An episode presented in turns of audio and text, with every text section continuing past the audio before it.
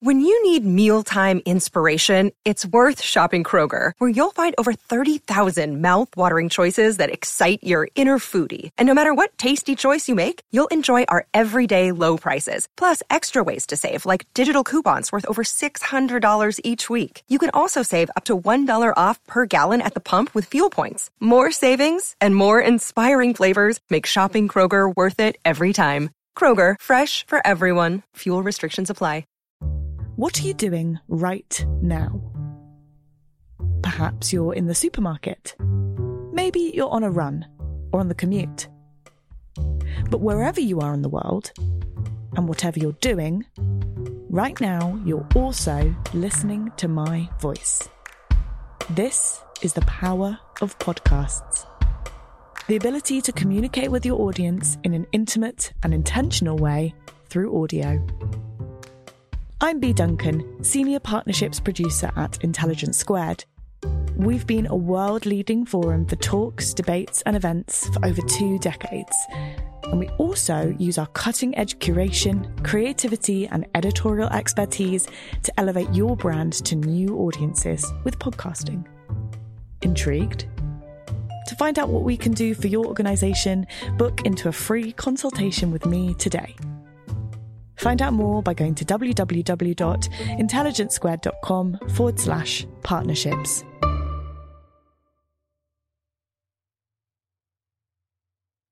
Is identity politics a toxic development tearing society apart, or is it a positive development finally giving minority voices a say in how society is run? That's the theme of this week's episode of the Sunday Debate, and we pitted David Lammy and the late Dawn Foster up against Lionel Shriver and Trevor Phillips to try and persuade the audience one way or another. It's a fascinating debate, and we hope you enjoy it. Now let's go to the chair, the BBC's former editorial director, Kamal Ahmed. So, welcome welcome everybody to this debate. We have voted and will be voting on identity politics is tearing society apart. I am 51 years old. I know I don't look it, but I am astonishingly. My daughter is 19. Now, when I was 19, uh, politics was left and right. We worried about nuclear war and we changed our names to English names in the hope that no one would notice we looked a bit different. I chose the name Neil. I thought, and no criticism, criticism of any Neils in the audience, that was the most vanilla, dull name I could think of. My name, of course, is Kamal, and I didn't change back to Kamal until I was a little older. I had a friend from the Indian Punjab who was called Tony. He obviously wasn't called Tony. Had a friend from Thailand called Ian. He wasn't called Ian. And I think underlying that was a notion of what we wanted, those of us who were a bit different. My father is from Sudan, my mother is from Yorkshire, a real north south divide. we wanted acceptance.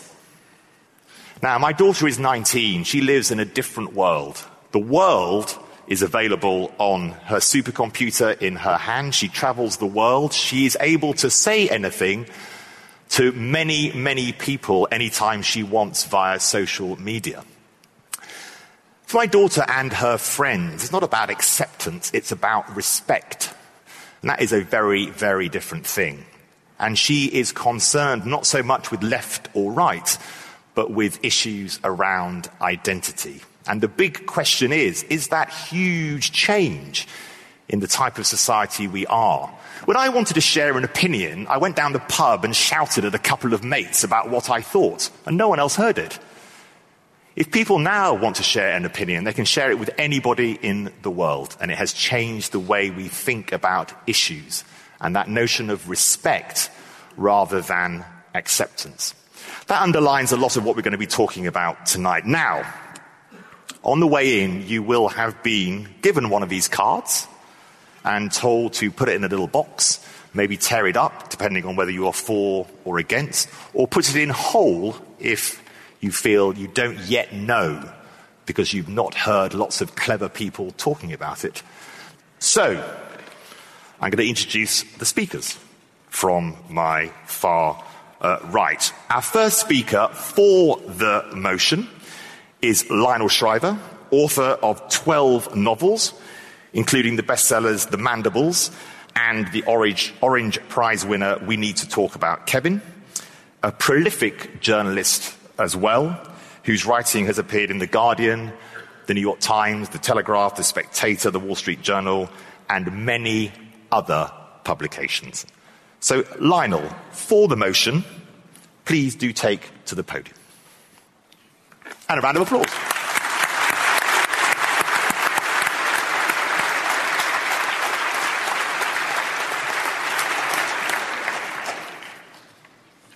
Who are you?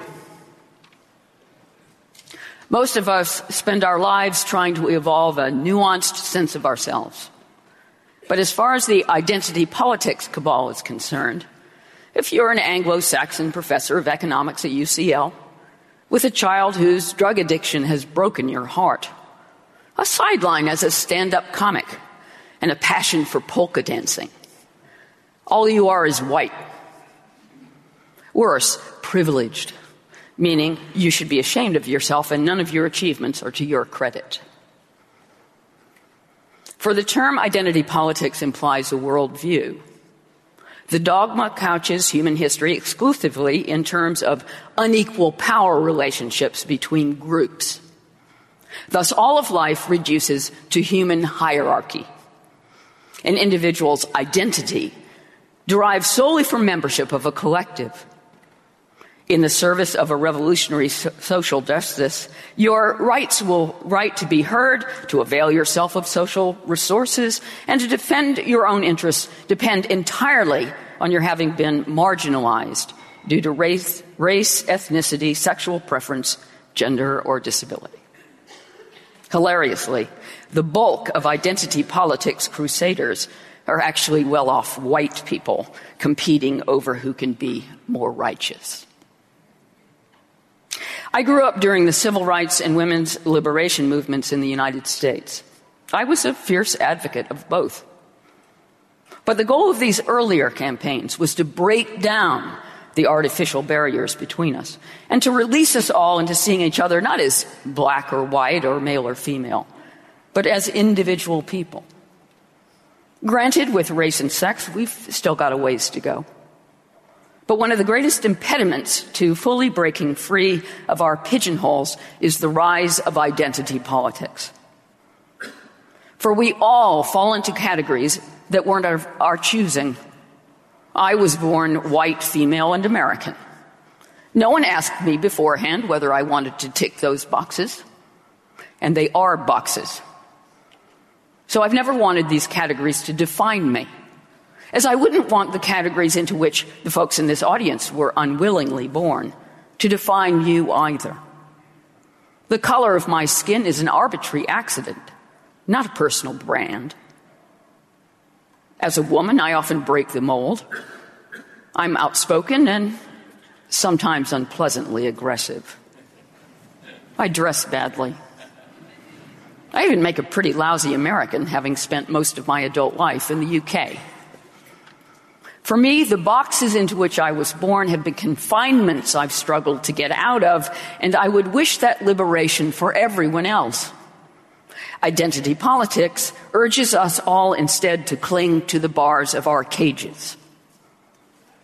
In locating advantage and disadvantage, too, the movement pushes historically marginalized groups to deploy weakness as a weapon. Thus, you're strongly motivated to maintain that weakness the better to push other people around with the unfairness of your terrible plight. Perversely, then, victims of racism, sexism, or homophobia, say, logically grow attack, attached to the very prejudice from which they suffer. Because prejudice translates into power. And without victimhood, they have no idea who they are. Ironically, the last thing the identity politics crowd wants to see is a truly equitable society. Absent bigotry, its activists would be lost. Identity politics doesn't eliminate human hierarchy, but simply flips the totem pole upside down. Thus, at the very bottom sit awful, undeservingly advantaged white people, and at the very, very bottom, white straight males, who, according to this creed, have no rights and no business venturing an opinion about anything, who are obliged to check their privilege, aka shut the fuck up. well, I reject out of hand that any group should be told they have no rights and they have to put a sock in it. I happen to be married to a white straight male, and I'm often very interested in what he has to say. According to identity politics, the sins of the father are visited, visited upon the sons. If you're white, you accept responsibility for slavery, colonialism, and the slaughter of native peoples from Australia to America. But do we really believe in infinitely inherited guilt? Let's all be historically clear eyed. But Germans coming of age today oughtn't to feel personally responsible for Dachau. Nor should any of us pretend to feel guilty about something we know perfectly well we didn't do. Have you noticed how many headlines these days involve race? How, as sociologists document a steady decline in racial prejudice, relations between races seem to be getting worse. That's because this movement is inherently adversarial. It thrives on enemies. Though ostensibly concerned with victimhood, its proponents gleefully seek victims of their own. Identitarians have created a cutthroat, predatory environment in which often anonymous, self appointed culture police prowl the halls of the internet searching for perceived violations of their orthodoxies. Using the wrong word, reaching for the wrong pronoun, allowing that amidst all the plunder and domination, maybe countries colonized by Britain enjoyed one or two teeny tiny benefits can now get you sacked. For this movement has issued in not the color and gender blindness we aspired to in my youth, but a hyper awareness of race, gender, and ethnicity. Implicitly, the ideology pits disadvantaged groups against one another in a competition over who's been treated more badly. Rather than calling us to a shared community, it fosters a climate of anxiety, division, antagonism, touchiness, and paranoia. So, in our universities, faculties are terrified to teach or publish anything that might conceivably step on a minority's toes. Self censorship is rife, persecution common. In workplaces, employees negotiate a minefield of microaggressions and are afraid to make jokes. In my occupation, fiction is vetted by sensitivity readers, while many of my fellow writers are frightened of crafting characters different from themselves, lest they break a host of proliferating unwritten rules. In social settings, Many of us have, if anything, grown less likely to approach a stranger of a different race. And not because we're bigots, but because we're fearful that we might inadvertently say the wrong thing. I don't call that progress. Looking out the window and seeing only degrees of victimhood is a flat, oppressive, reductive, and depressing way of looking at the world. Sometimes it's a relief to think about something else architecture, color and light, outer space. So, I, for one, do not plan on embracing my skin color or my gender or sexual preference as the sine qua non of my character. For I reject outright the very concept of identity that this poisonous, overtly racist, and sexist outlook promotes. I like dancing to talking heads. I'm a big fan of Graham Greene, Richard Yates, and Edith Wharton. I've published 13 books of my own, and whatever their failings, those novels are a part of who I am. I love the word mellifluous. I overuse the word insidious. I have a weakness for poldark. I'm a mediocre tennis player who makes up for her deficits on the court with sheer ebullience. That and more is my identity. So if anyone aims to put Lionel Shriver, straight white female, on my tombstone, I'm definitely getting cremated.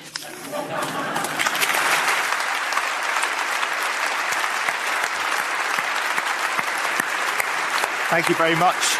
Thank you very much, um, uh, Lionel. Not too, not too insidious there. Our first speaker against the motion, identity politics is tearing society apart, is Dawn Foster. Uh, Dawn, please take to the podium. Guardian columnist who writes on politics, social affairs, and economics, and also a staff writer for Jacobin magazine. Dawn.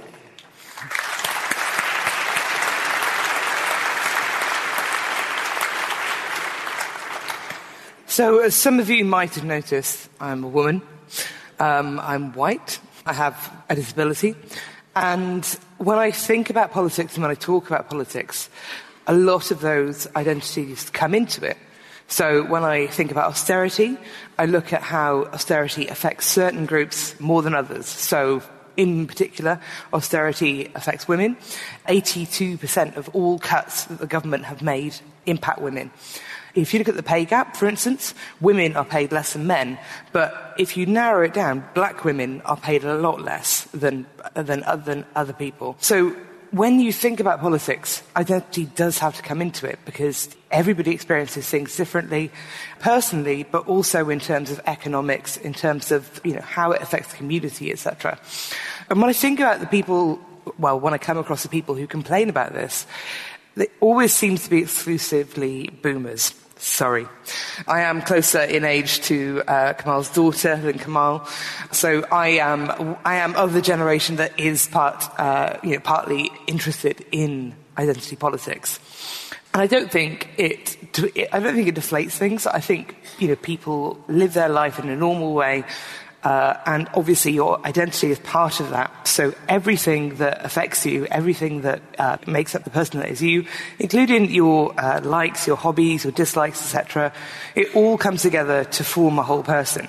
And I don't think that you know, t- talking to people and understanding that people have different views, different experiences of life, you know, because of uh, different identities. I don't think it actually like deflates things. I don't think it puts people in a box. I think it allows us to be more expansive with policy.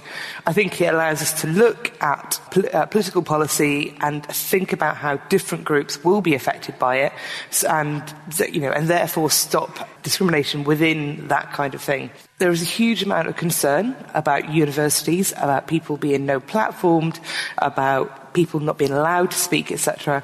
And I always find it really, really fascinating that so many people get upset by a small number of students in the student union when almost nobody else will have heard of these little, these small societies, these small groups.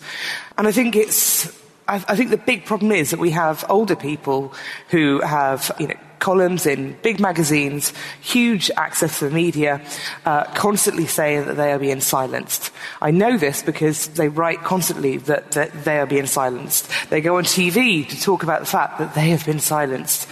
Um, and, you know, I think if they were, I wouldn't be constantly hearing about them.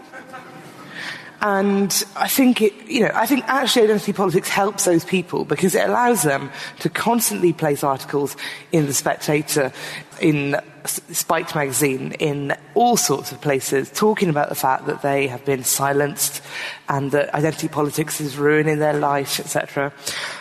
And, you know, thinking about Lionel's speech, I have a lot of friends who are white men. And I don't look at them and think, good lord, you're so privileged, it's disgusting. Uh, because they are my friends, and I don't look at them as a, you know, having a tick box on their chest that explains things about them. I think that you know, for instance, me having, uh, having a disability changes my life somewhat. I'm in hospital a lot. My friends know that and come and see me. But it doesn't really change anything else. I think identity politics is actually really, really helpful in terms of making sure that we think uh, more deeply about how policy affects people, about how we can stop kind of get, you know, gaps in admissions to university, how we can stop uh, people being paid less, how we can look at the fact that if you are disabled, you are less likely to get a job, and how we can you know, change things to bring other people in. I think that we have to move past the you know, terrifying fear that a lot of boomers have around this. I, I, think it's a lot more useful to talk about it and think about how discrimination happens and how we can stop that from happening.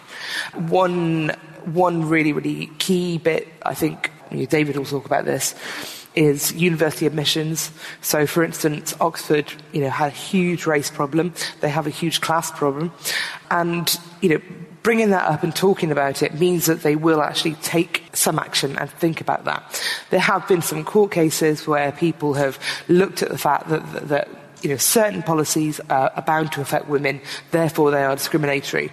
Uh, other policies, for instance, like exclusively seem to hit disabled people, and those people have gone to court and talked about the fact they've been discriminated against, and often won the cases and changed the policy.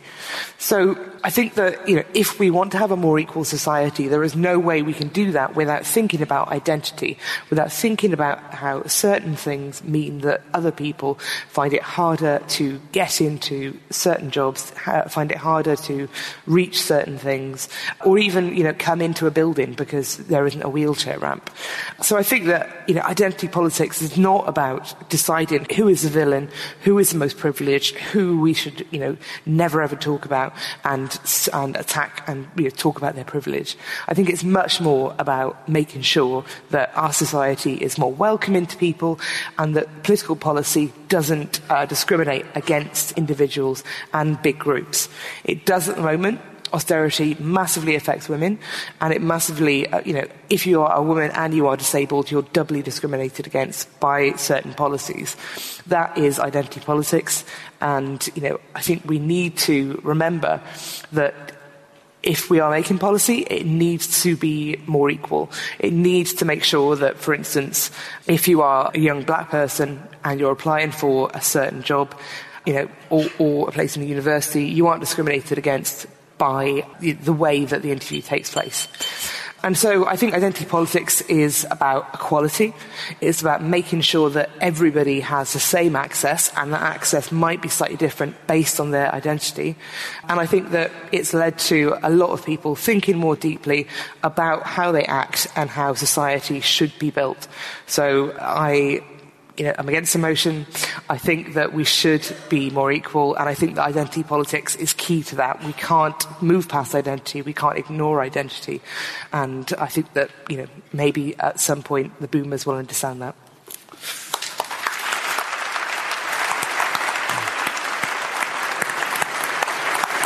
Thank you very much, Dawn. Thank you very much. Uh, our next speaker for the motion, uh, Trevor Phillips, to my right, uh, was chair of the Equality and Human Rights Commission between 2003 and 2012, the co-founder of the diversity analytics consultancy, Webber Phillips, uh, and he is presently chairman of the Index on Censorship. He's a director of the Barbican Arts Centre and vice president of the Royal Television Society. Trevor.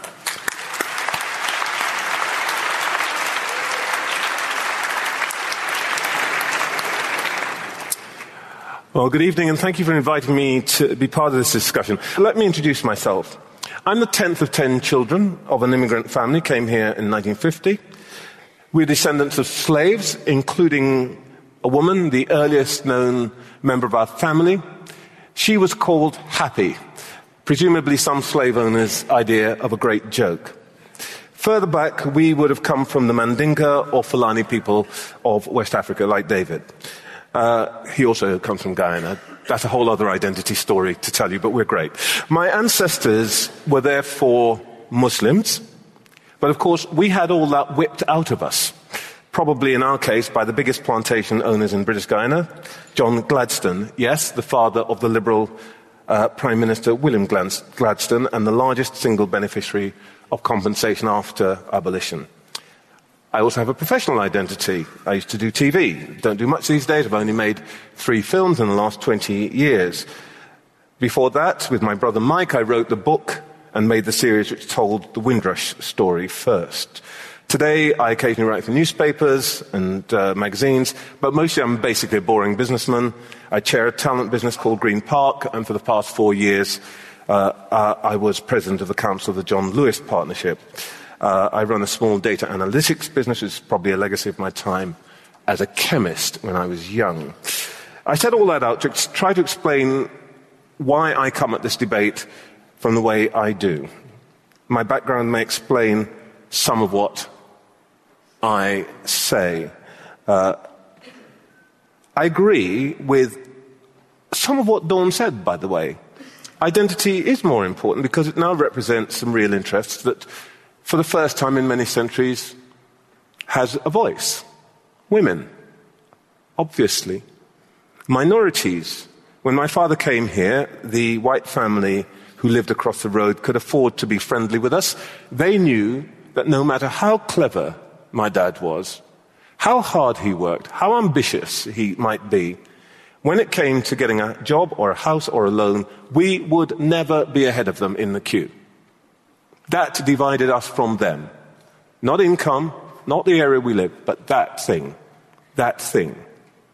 And by the way, it's not just poor people of colour who suffer, because we'll have an argument, no doubt, about class here.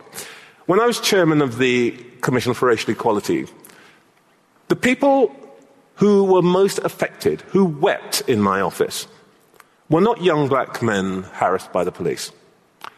They were the teacher who knew that because he was black or Asian, he would never become a department head. The lawyer who knew that no matter how clever she was and how hard she worked, she was never going to take silk. And the doctors who knew that they would always be junior doctors and never consultants. They had done everything that this society asked of them, everything. But the prison of their skin kept them in a place that meant they would never, never reap the rewards of their diligence. We may tonight talk about institutional racism or sexism. Stokely Carmichael came up with that phrase for a very specific reason. It was a critique of Martin Luther King. Carmichael said that the point he was making was that racism was so baked into society that you could have a police force full of black angels and they might still be shooting black people. Everybody said, don't be ridiculous. 50 years on, the killings of young black men all over the USA, often by black police officers, says that Carmichael was right. So tonight, this is really for me about politics and its place in society. There's only one reason for politics to exist, and that is to help us solve problems. Now, for over a century and a half, our political architectures followed economic and social divisions workers to the left, bosses to the right. But we're in an era of extreme, possibly unprecedented disruption. And the real tribal divides in our society symbolize the deepest differences about what kind of people we want to be. I'm a Remainer. Pro globalization, massively pro immigration, pro technology, socially liberal, London centric. You'd expect that. But I don't disrespect my many relatives who live in, say, Essex or Nottingham, who feel just as passionately anti globalization, cautious about immigration, and that includes my black relatives, anti digitization, and who loathe London's arrogance. A survey taken after the referendum asked about people's attitude to various topics. On the economy, on capitalism, there was absolutely no difference between Remainers and Leavers. 51% thought capitalism was a force for ill, 49% force for good. Asked about multiculturalism, 71% of Remainers thought it was a force for good, 81% of Leavers thought it was a force for ill. 60% of Remainers were pro feminism, lower than I'd expect, 74% of leavers were against feminism. My point is, it is these issues of identity that are dividing us. This debate is really about one thing. Identity politics is a politics that is tearing our society apart. I think that's objectively true. But perhaps where I differ with the other panelists, possibly including Lionel, is that they will all lament this fact. I don't. I think it is a wonderful thing. Our opponents confront the world with timidity in the hope that the existing political architecture can be tweaked and twisted into coping. Polly Toynbee versus Richard Littlejohn, Labour versus Tory. None of that worked for me or for 60% of the British people who say there is nobody I can vote for. If you really believe in liberation, this is going to be a struggle. What makes you think that the straight, white, propertied men are going to give it up without a fight. Our society will be torn apart in order to get justice. We need a political map now that allows us to represent the true divisions in our society. One of my daughters said to me when I told her what I was going to say tonight, Oh, I see, you're channeling Samuel L. Jackson.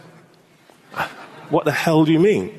Well, she said, Sam would just get up and he'd say this Everything's changing. Politics has got to change too. Let's just tear this motherfucker down and start something new.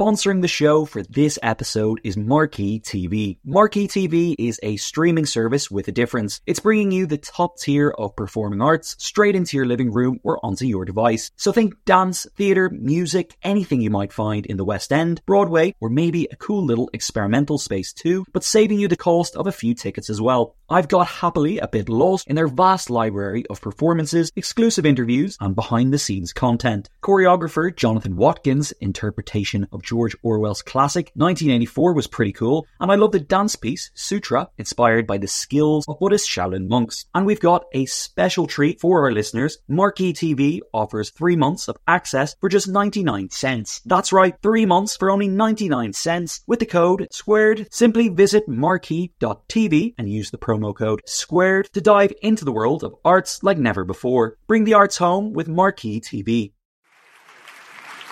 So we'll go to our final speaker against the motion. Identity politics is tearing society apart. David Lammy, Labour MP for Tottenham, one of Parliament's most prominent campaigners for social justice, famously led the recent campaign for the Windrush generation to be granted British citizenship. He's fought for justice for the Grenfell Tower families and, of course, has run the high profile campaign calling on Oxbridge to improve access for students from underrepresented and disadvantaged backgrounds. David, the floor is yours.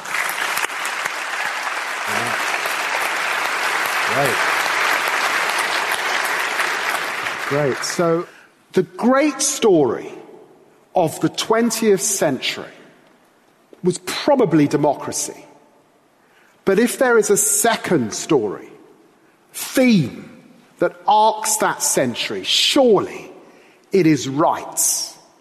And that by the end of that century, so many human beings who started off at the beginning of the 20th century, subjugated, oppressed, could actually begin to self actualize in their own lifetimes. Women got the vote, and with the invention of the pill, control over their own bodies. Ethnic minorities colonized. Remember those pink bits of the atlas over so much of the world? Broke off because of the powerful words and behavior of people like Gandhi from that colonization. Workers came from being exploited birthed movements like the Labour Party, and I still believe at its best, the best progressive cause in our country. And now, same sex marriage and those who are LGBT taking their place when it's only in 1967 that you could be imprisoned because of the person that you love. That is a remarkable story the story that is the story of the 20th century. And of course, that is a story about identity.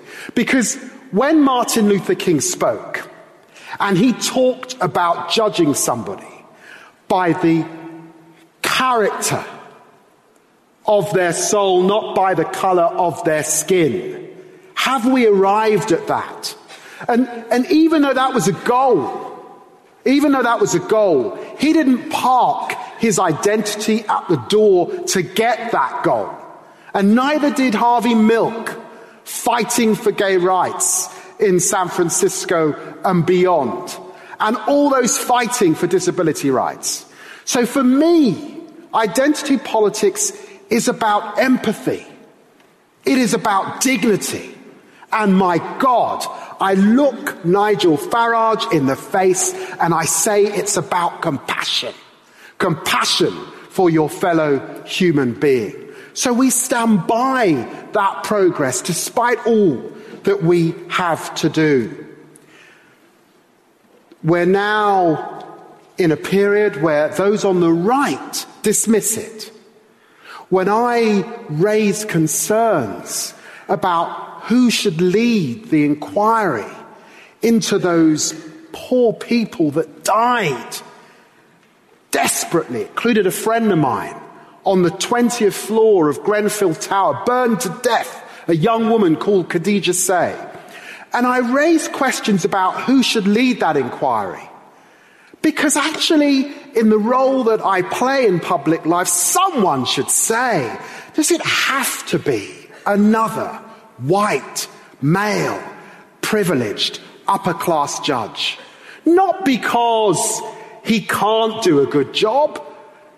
Scarman did a good job when he led the riots into the Brixton riots. But is there not in Britain in 2019 an ethnic minority lawyer or even a woman that could take that role? And I say that at a point in our country where only 7% of the judges are from an ethnic minority background and we have one, one woman on our Supreme Court. Progress?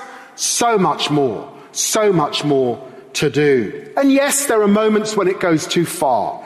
If you're tweeting or writing, white people are trash, kill all men, that is identity politics that I would not want to associate myself with. But let us be clear on the proposition. Let us really single in on what may be tearing our society apart. Populism might well be tearing our society apart. Populism on the hard right and populism on the hard left. Austerity, cuts, brutal cuts to local authorities right up and down the country the biggest north-south divide since 1911. That may be tearing our society apart. Grim poverty, chronic housing conditions right across this city that means so many people who could be in this audience aren't in this audience. That could be tearing our society apart. Gross inequality with 44% of the UK's wealth owned by just 10% of our population. 50% of the land in the UK owned by 1% of the population. That could be the proposition. That could be tearing our society apart. But instead, this proposition asks you, blame the Bangladeshi woman. Blame the trans man. Blame the individual with disability. And then they say they're victims. And we heard that language from Lionel. Victimhood, the victimhood that is being manipulated in our country is a victimhood that's being peddled today by Nigel Farage. It is not the victimhood of the people I just described. So reject this proposition. It is not tearing our society apart. It's an arc that begins with people like Mandela, Martin Luther King, Gandhi, Emily Pankhurst. Stand alongside it because in the age that we are in, there is a big difference between dignity, compassion, and human rights and the populism that would rip our country asunder.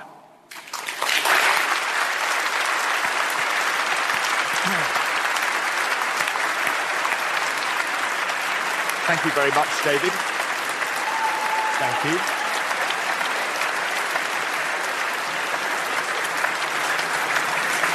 Thank you very much, David. Uh, so we're going to, um, I think, possibly up there, reveal the initial vote for and against uh, the motion. And if it doesn't pop up, I will read it out.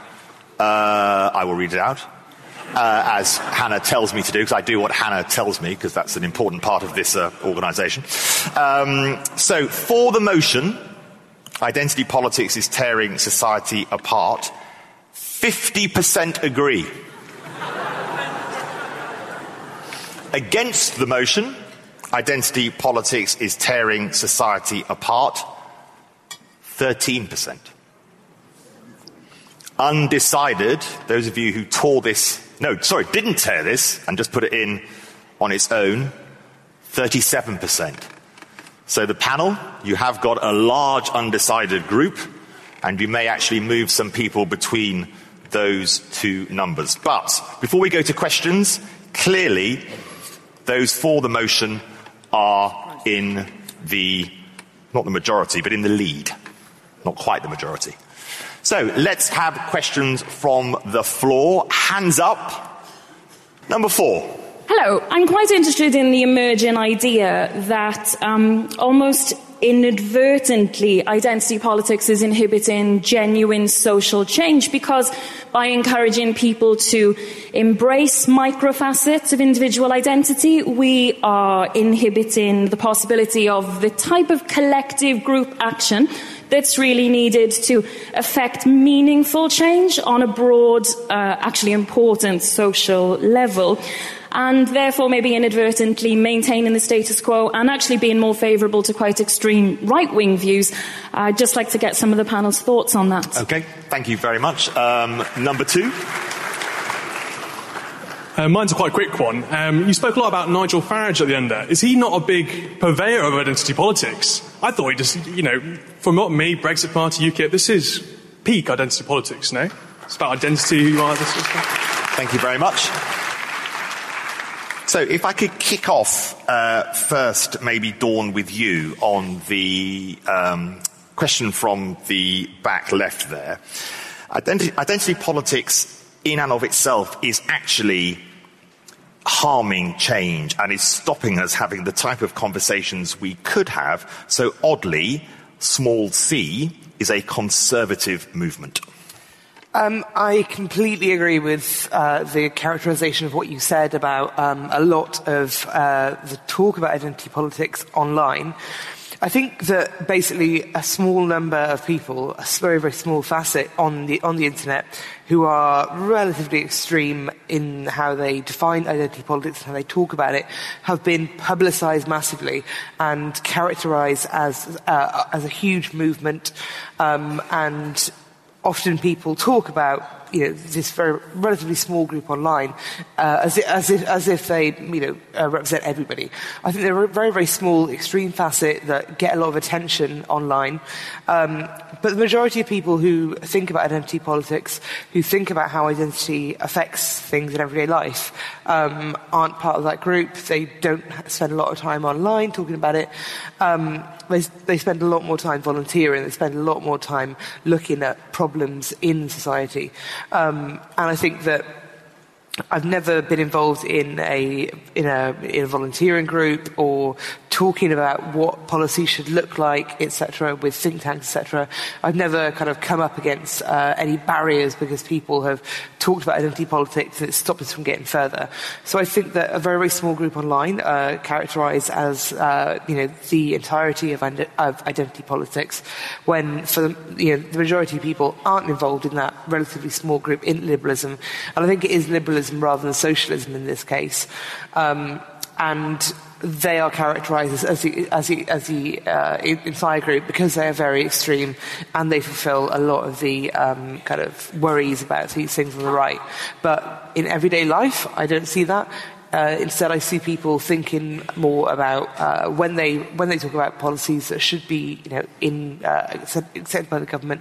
They look more deeply at how they affect different groups, and I don't see that that group online has changed okay. that in any. I mean, Lionel, the question seemed to be pointing towards the notion that identity politics allows for a form of micro extremism which stops us talking about things and is quite conservative. But Dawn's point is that that's a mischaracterization, that actually your characterization of shutting down debates via identity politics isn't the case.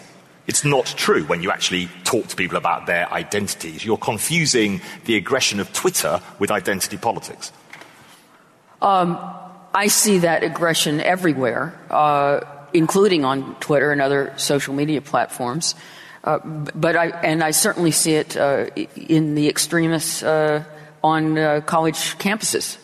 And that's not necessarily on social media. I don't think you can um, conveniently exclude the uh, less attractive and more shrill proponents of this ideology um, because they don't help your case.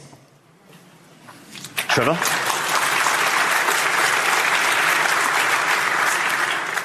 Um, do you want to talk about this particular that, that particular question? Okay. Uh, well, I don't think this is actually just about extremes.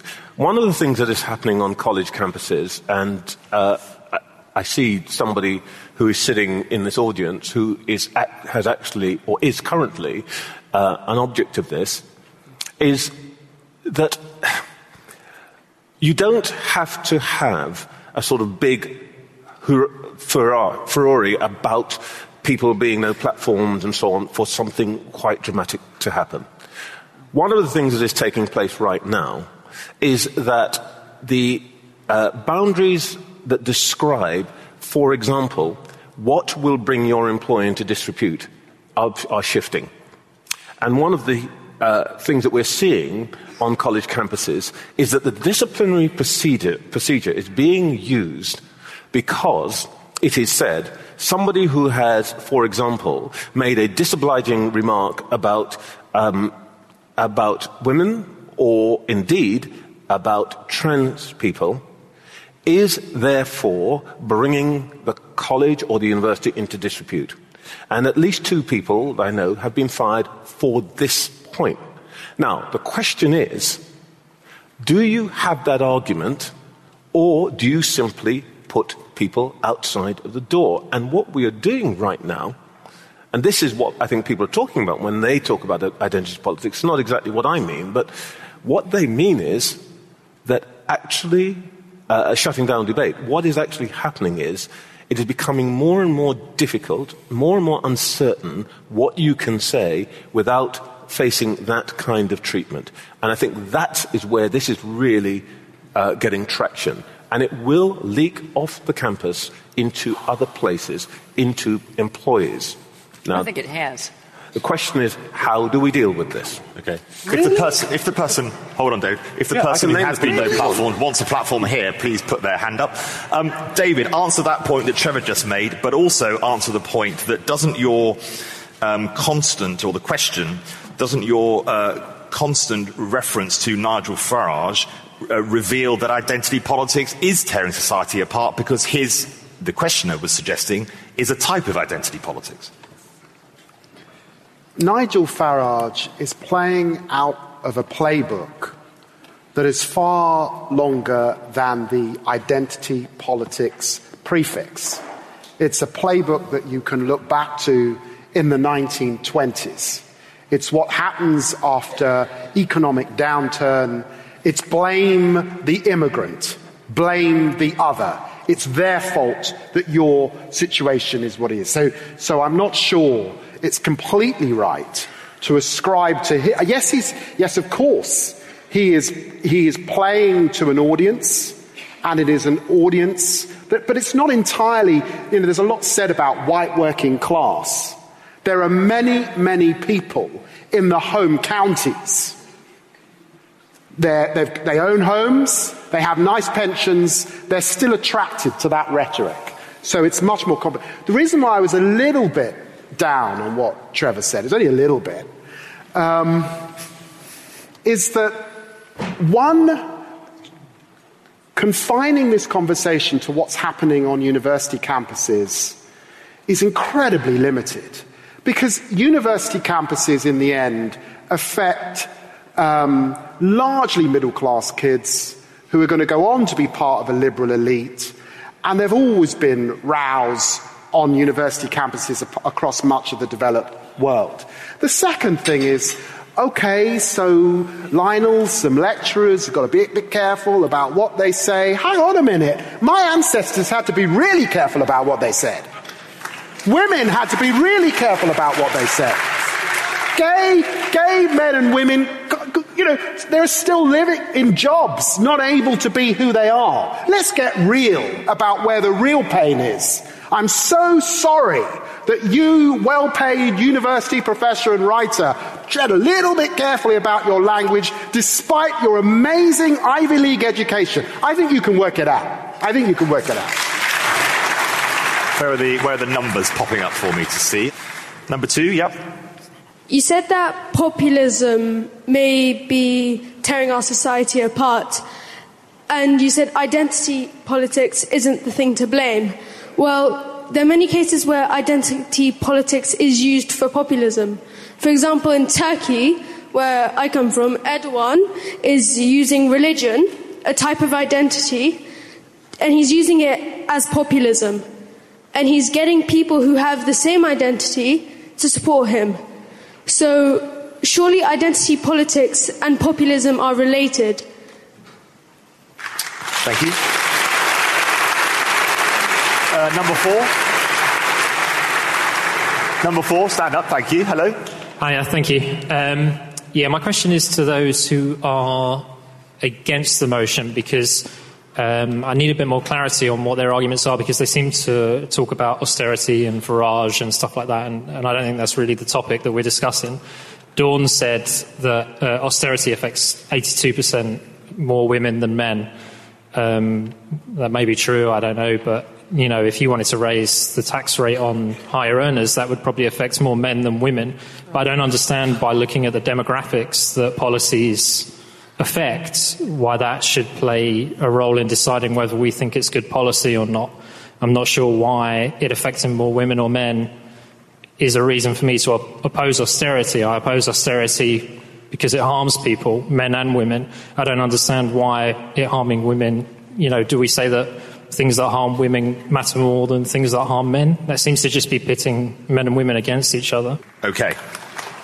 Okay, Dawn, for the gentleman at the back, could you explain why you linked the notion of identity politics to the differential effects of policies which you've discussed and answer the question that just because something uh, tends towards, as you argue, tends to affect negatively certain groups, that that isn't actually identity politics and, sh- and things that um, uh, affect women negatively, if they also affect men, there shouldn't be a dividing line there.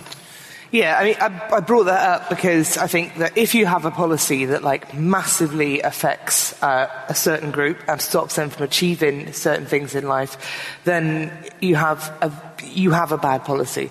I mean, austerity is bad for you know, a number of reasons, not least the fact that it's been shown economically not to work. Um, but if you have a policy that like deliberate, that, that very deliberately uh, it stops a, a, quality of opportunity for certain people, then there's no reason to have that policy. Um, if you had a policy that like massively affected disabled people, you would you know, again think this is a bad policy. Um, and I think that if you looked at, you know, uh, raising tax on higher earners and it affected more, more, more, men than women, that's because men tend to earn a lot more. It's not because, you know, uh, the government hate men and, and move that way. Um, so that's it. But, was, but it seemed to be the point was that if a policy affects a certain group of people but also affects another group of people, but fewer of them, it doesn't make it less important for the group that happen to be in the minority in terms of the effects. No, but I think that again, you can have a policy that is racist uh, because it uh, almost exclusively affects black people. Um, you can have a policy that is sexist because it almost exclusively affects women. And, you know, we used to have, um, uh, we used to have, uh, quality audits on policies, and, pe- uh, people, and people would look at what would happen to, to people beforehand. We've scrapped that, and that means that often we do have policies that are discriminatory. Have scrapped that, Trevor? That was something that um, the Equality and Human Rights Commission used to oversee. Sorry, I didn't quite understand the point. Equal- equality audits before policies were put in place. Yeah. They're still there, aren't they? Uh, they're, well, oh, they're, they're not. No, they're not you're, you're, you're, there's guidance that you can do it, but it's not what we, what we wanted compulsory. Right, okay. David, what about the point that the questioner over there raised? Identity politics is tearing society apart, as he explains anyone in Turkey would tell you.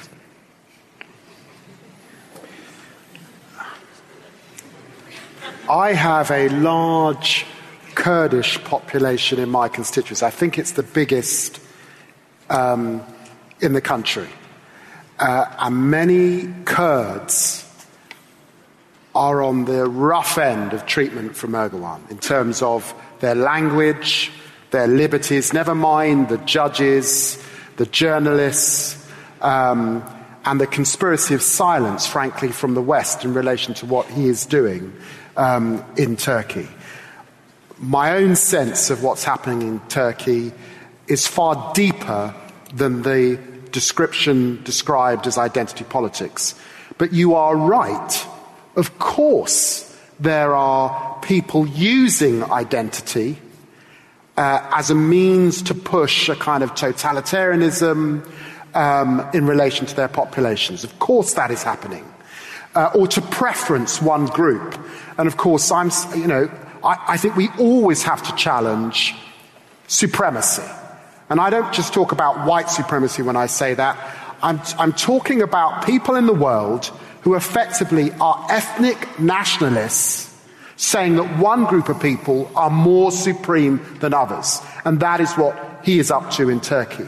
But I say also in this country, and that's why I talk about Farage to go to the question at the back, that there are people who want to describe, particularly English identity. I, I'm really comfortable being British, but I want to assert very strongly I am also English. And I want to challenge those who want to confine Englishness to solely an ethnic Anglo-Saxon identity. I defend my right to be English. And so yes, there are people doing that. Yes, there are people doing that. But because they are doing that is not the reason to then challenge those who are clearly still far behind in the pecking order. As I said, the Bangladeshi woman, the trans woman, deny them their rights in order to say we are all the same.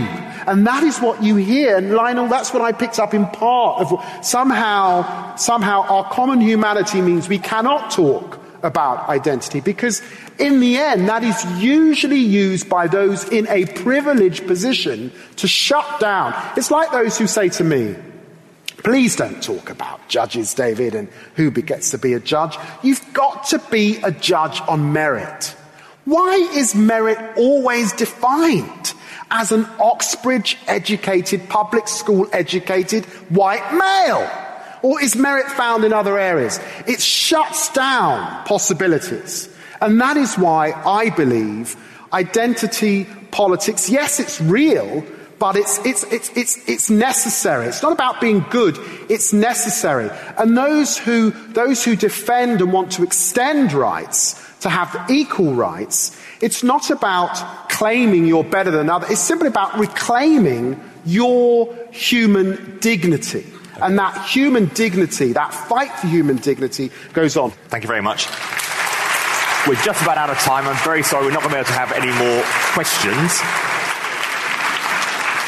The final result uh, from our magnificent audience here, thank you so much for coming. For the motion, Let's remember it was 50% before we heard the august panelists. After the, it was 50% for the motion. After the debate, 55%. So it's gone up slightly. But hold on, David. Hold on. All will have prizes. Let's not forget that against the motion, before you heard the august opinions of these panelists, 13%, that has shot up to 35% with only 10% now undecided. So everybody's won, and it shows just how hard public votes are to interpret. and on that note, I want to say thank you very much to you. Thank you very much to Intelligence Squared, Hannah, and the team for organising such a great debate, and thank you very much to the panelists. What are you doing right now? Perhaps you're in the supermarket Maybe you're on a run or on the commute. But wherever you are in the world, and whatever you're doing, right now you're also listening to my voice. This is the power of podcasts. The ability to communicate with your audience in an intimate and intentional way through audio. I'm Bea Duncan, Senior Partnerships Producer at Intelligence Squared We've been a world leading forum for talks, debates, and events for over two decades. And we also use our cutting edge curation, creativity, and editorial expertise to elevate your brand to new audiences with podcasting. Intrigued? To find out what we can do for your organisation, book into a free consultation with me today. Find out more by going to www.intelligencesquared.com forward slash partnerships.